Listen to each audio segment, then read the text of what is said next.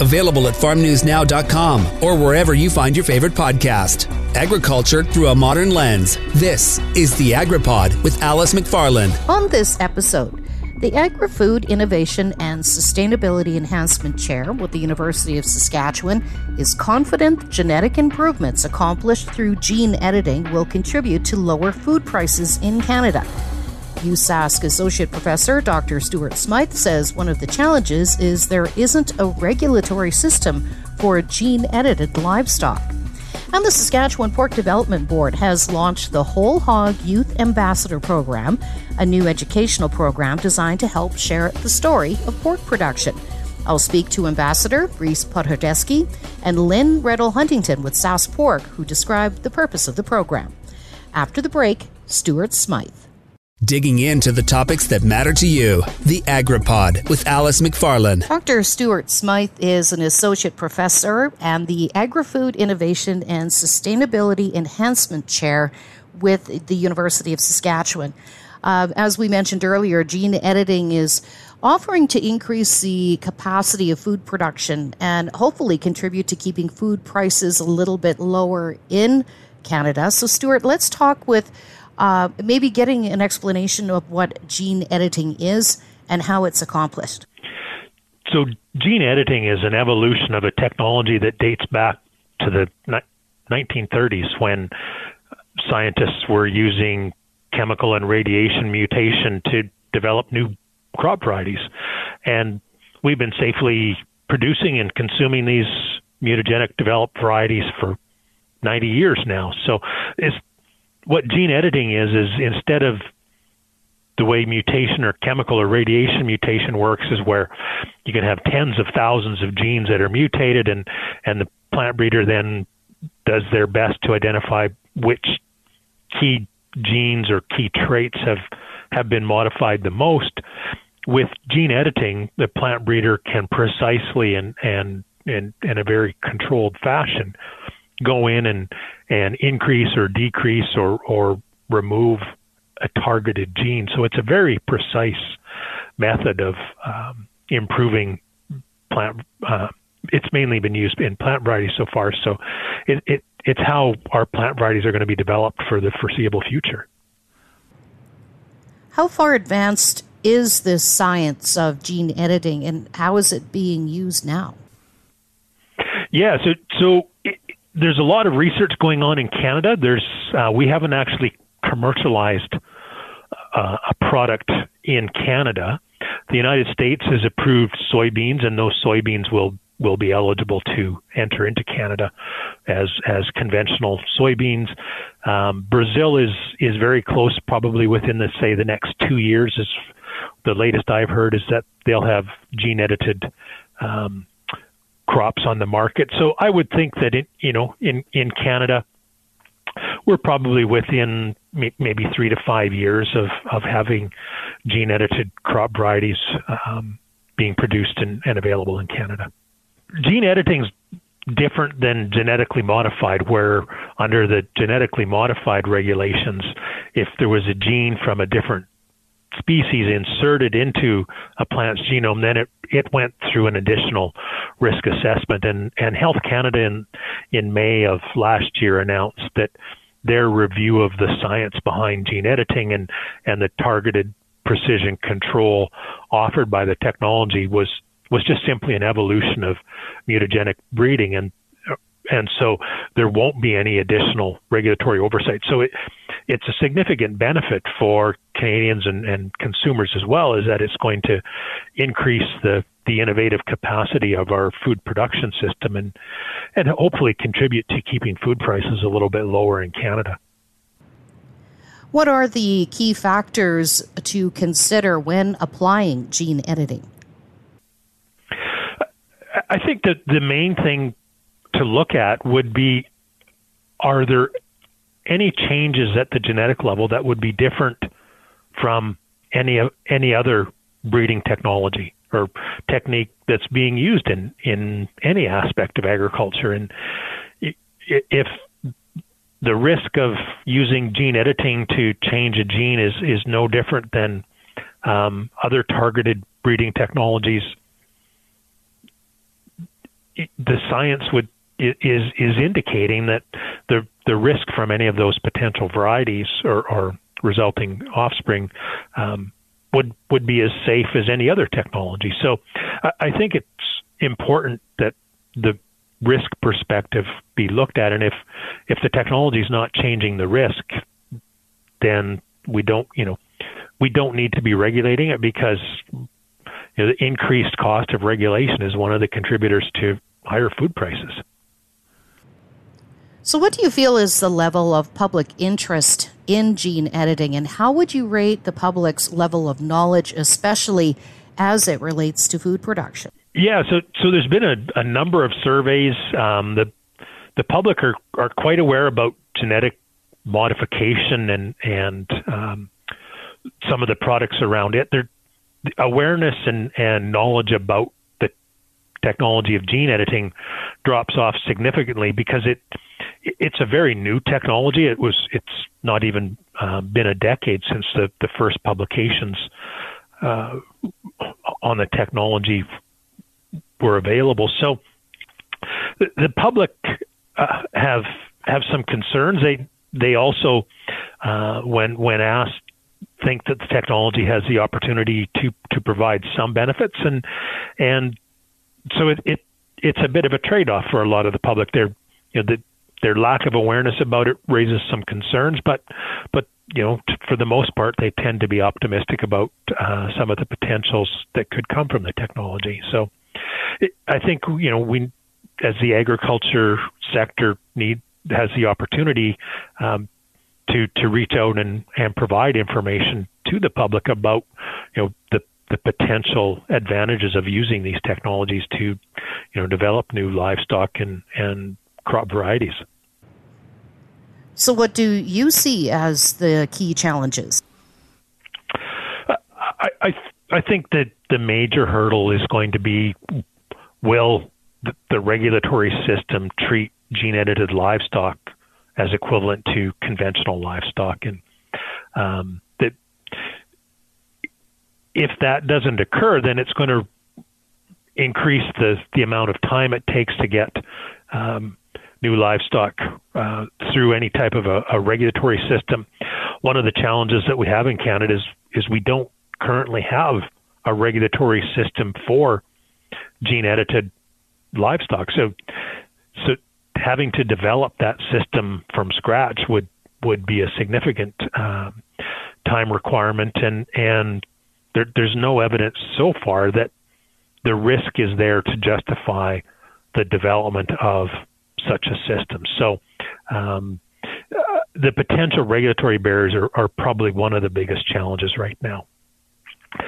I think it provides significant opportunities for agriculture to not only maintain but also increase production as the climates change. That, that that's one of our, our or one of the biggest challenges facing agriculture at the global level is is how do we ensure that we're capable of increasing production as climate changes, so that the end result isn't simply hundreds of millions of more people being food insecure. So agriculture needs uh, the most innovative technologies possible to to ensure that crop and, and livestock agriculture is able to be as productive as, as we possibly can. Stuart, any final thoughts? The research offers some, some really um, sort of game-changing potential benefits. There, there's some really interesting research out of Illinois where they're they're using gene editing to increase a plant's capability to photosynthesize, which means it sequesters more greenhouse gases as it's producing soybeans in this case. So just imagine if we were able to put that technology into our forests, and we had forests that could could sequester more carbon uh, than they're currently doing. So it, it might offer tremendous solutions to helping um, mitigate climate change. So uh, I think you know the more innovative we can be about gene editing, the the greater the potential social benefits are. Doctor Stuart Smythe is an associate professor and the Agri-Food Innovation and Sustainability Enhancement Chair with the University of Saskatchewan. After the break, meet SaskPork's Whole Hog Youth Ambassador, Rhys Podhordeski. Digging into the topics that matter to you. The Agri-Pod with Alice McFarlane. Saskatchewan has its first Whole Hog Youth Ambassador. Rhys Podhordeski is a farm kid from Marshland, Saskatchewan. So Rhys, thanks for joining us today and explain what the Whole Hog Youth Ambassador Program is all about. The Whole Hog program is set up so that young people can learn about the pork industry from someone close to their age. My role as a youth ambassador is to learn first by asking questions of people who work in the industry and then share what I've learned. I've been able to make some videos and have opportunities like this one to share information. So can you explain for us how you are connected with agriculture? Well, I live on a commercial hay farm with my family north of Saskatoon. We also have horses, and I have been involved in four H, and I get to help with lots of things around the yard. My dad's family raised pigs when he was growing up, and I've heard lots of stories from him and my Nana. So what kind of a message will you be sharing, and who will you be sharing that with? I really want to share how much farmers care for their pigs. We get a lot of really great pork from pigs, but also a lot of other things that I didn't even know came from pigs. I will hope to be sharing with lots of classrooms and kids my age about what I'm learning. I think it's important for people to know um, where their food comes from and lots of other products, too. Lots of people don't seem to know about a lot about agriculture, how much of it surrounds them. And can you tell us uh, where we can find out more and maybe see some of those videos? You can visit the website, sask pork dot com. Rhys Podhordeski is the Whole Hog Youth Ambassador. Lynn Reddle-Huntington is SaskPork's Communications and Marketing Manager. Lynn, we've talked to Rhys, and he's going to be a great ambassador. So there's lots of excitement surrounding this new program. Well, we are just thrilled to announce this program. Uh, as our country and even our province becomes increasingly urban, many young consumers don't know where their food comes from. And the pork industry is especially challenged to tell its story because of strict biosecurity regulations put in place for swine health. So SaskPork wanted to bring awareness and understanding about the pork industry to the public and in particular to young people in a fun and youthful way. Uh, so we are launching the Whole Hog Youth Ambassador Program with a brand new provincial uh, child ambassador with an agricultural background, and uh, we're really pleased to announce him and his participation in the industry for the next year. Uh, Rhys brings a natural curiosity and a keen interest in the hog industry uh, to the new role. Uh, he comes from an agricultural background, and in fact his parents, or his grandparents and his father actually once ran a genetic female nucleus. So he's a horse lover, he's been actively involved in the four H Light Horse Club, and this is an enthusiastic young new ambassador, so we're we're very excited about it. Can you talk a little bit more about what his role will be and where we might see him this year? Our new Whole Hog Ambassador will be very visible throughout the industry and across our social media channels at SaskPork. Uh, he'll be recording videos. He's touring inside barns. He's going to be doing a bunch of videos that will be released all year long, and they'll focus on basic consumer questions like why do pigs usually live in barns? And also more behind-the-scenes content like what do pigs do for fun and why is the hog industry in Saskatchewan such a big deal? They're basic, fun questions, uh, you know, that That, that we hope capture the imagination uh, and the audience of, of people who may want to learn a little bit more about Saskatchewan's third most significant agricultural sector in the province. Because Rhys is a grade five student, he really brings this fantastic natural uh, inquisitiveness uh, about the industry. And so he's really just asking the questions that he and, and people who may not know a whole lot about the hog industry may may be curious about. Uh, with those biosecurity measures, it really does make it difficult to, to bring the inside of the barn out to the public, just given uh, that it's so difficult to get inside with, with equipment and all of the rest. Uh, so we really wanted to give this an opportunity uh, to show kids in particular Uh, what it's really like to be a pig farmer. Uh, and funding for the program was made possible through the Agricultural Awareness Initiative Program in the Government of Saskatchewan, which is just such a great opportunity to work together uh, to do something new and innovative uh, across the province. And I understand that will be uh, a lot of public appearances as well? SaskPork is really a big believer in being out in the community, and so Rhys, as our Whole Hog Ambassador, will be attending a variety of events across the province. He'll be attending things like Agribition and community agri-education events. Uh, you may see him at the Saskatchewan Pork Industry Symposium in this next year as well. Uh, so we're really looking to take that learning and, and bring it forward in, in a really fun and engaging way. Uh, he is a very special uh, young boy. He's grown up on a commercial hay farm. Uh, so he's really got an interesting take on, on the agri- agriculture industry, in particular, in this case, the hog industry. We really work hard to, to showcase what we can about the hog industry, but recognizing that so many of, of our partners and our producers uh, live in rural communities, uh, and so many of our, our, the public is in urban communities, it's challenging to, to bring that forward. And we thought, what better way to do that than through short form videos uh, that we can share on our website, on our YouTube page, on our Twitter page, and really just bring that to the forefront so that people can really just get a much better understanding of the industry. And certainly Rhys is going to be very relatable to the audience that you're trying to reach. Well, you know, what I would say is the hog industry is not always uh, really keen to share their story. And so this is an opportunity to take an entirely different voice than we've ever seen. You know, we're we're so fortunate to have producers that sit on our board of directors and have done some various interviews with media outlets over the years. But this is a really different take, and it's allowing us to engage an entirely different segment of the population here in Saskatchewan to really bring an enthusiasm that we've never really had an opportunity to highlight before. Thank you, Lynn. Lynn Reddle-Huntington is with SaskPork. Here are the top agriculture stories for the week of January thirtieth, two thousand twenty-three. Canadian wheat exports were running ahead of expectations, but Michael Wilton of Mercantile Consulting Ventures said wheat exports usually slow in February as cold weather restricts movement before increasing again in March and then peaking in May. Overseas, Ukrainian wheat production is being greatly affected by the war. More than twenty percent of Ukraine's wheat-growing area is in an active conflict zone.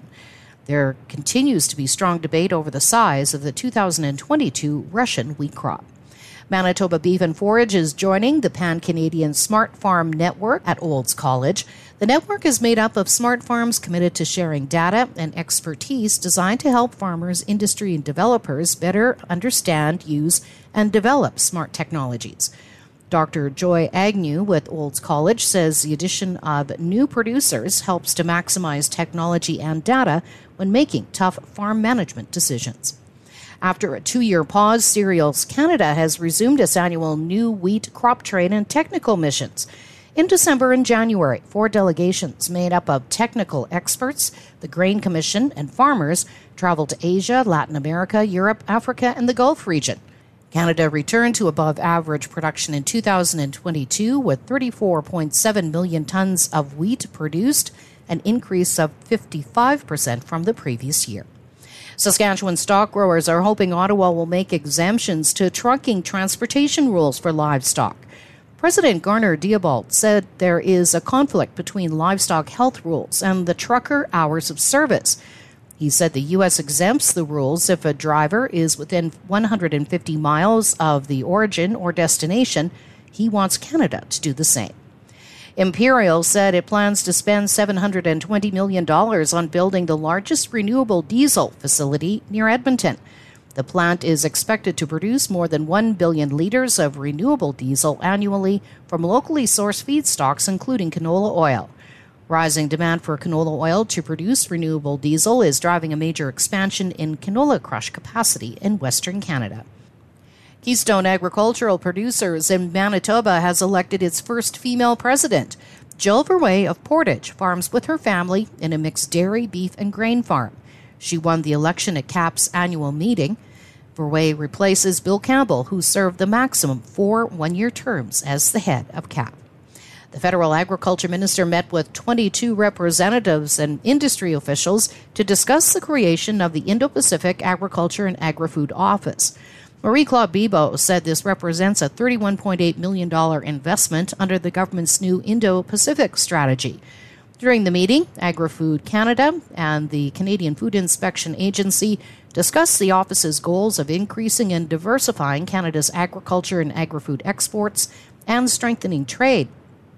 The industry representatives shared their perspectives on market priorities for the region, their international trade goals, and their input on how the new office can support their business.